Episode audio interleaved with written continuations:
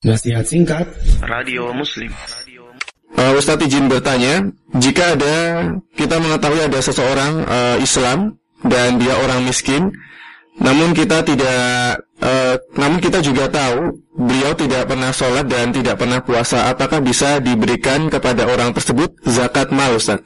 Mohon penjelasannya Ustadz. Taib, uh, ketika ada seorang yang dalam kondisi seperti itu, ya, memang dia Muslim tapi belum melaksanakan ibadah sholat, belum kemudian melaksanakan ibadah ketaatan, maka jika kita ingin kemudian memberikan e, sesuatu, berikanlah pada orang muslim yang taat, ya. Jika memang ada seorang muslim yang sama-sama dalam kondisi seperti itu, carilah orang muslim yang taat, carilah muslim yang beribadah, carilah orang muslim yang selalu berjamaah dan berpuasa. Kenapa demikian? Karena itu lebih afdal daripada orang yang tadi pertama.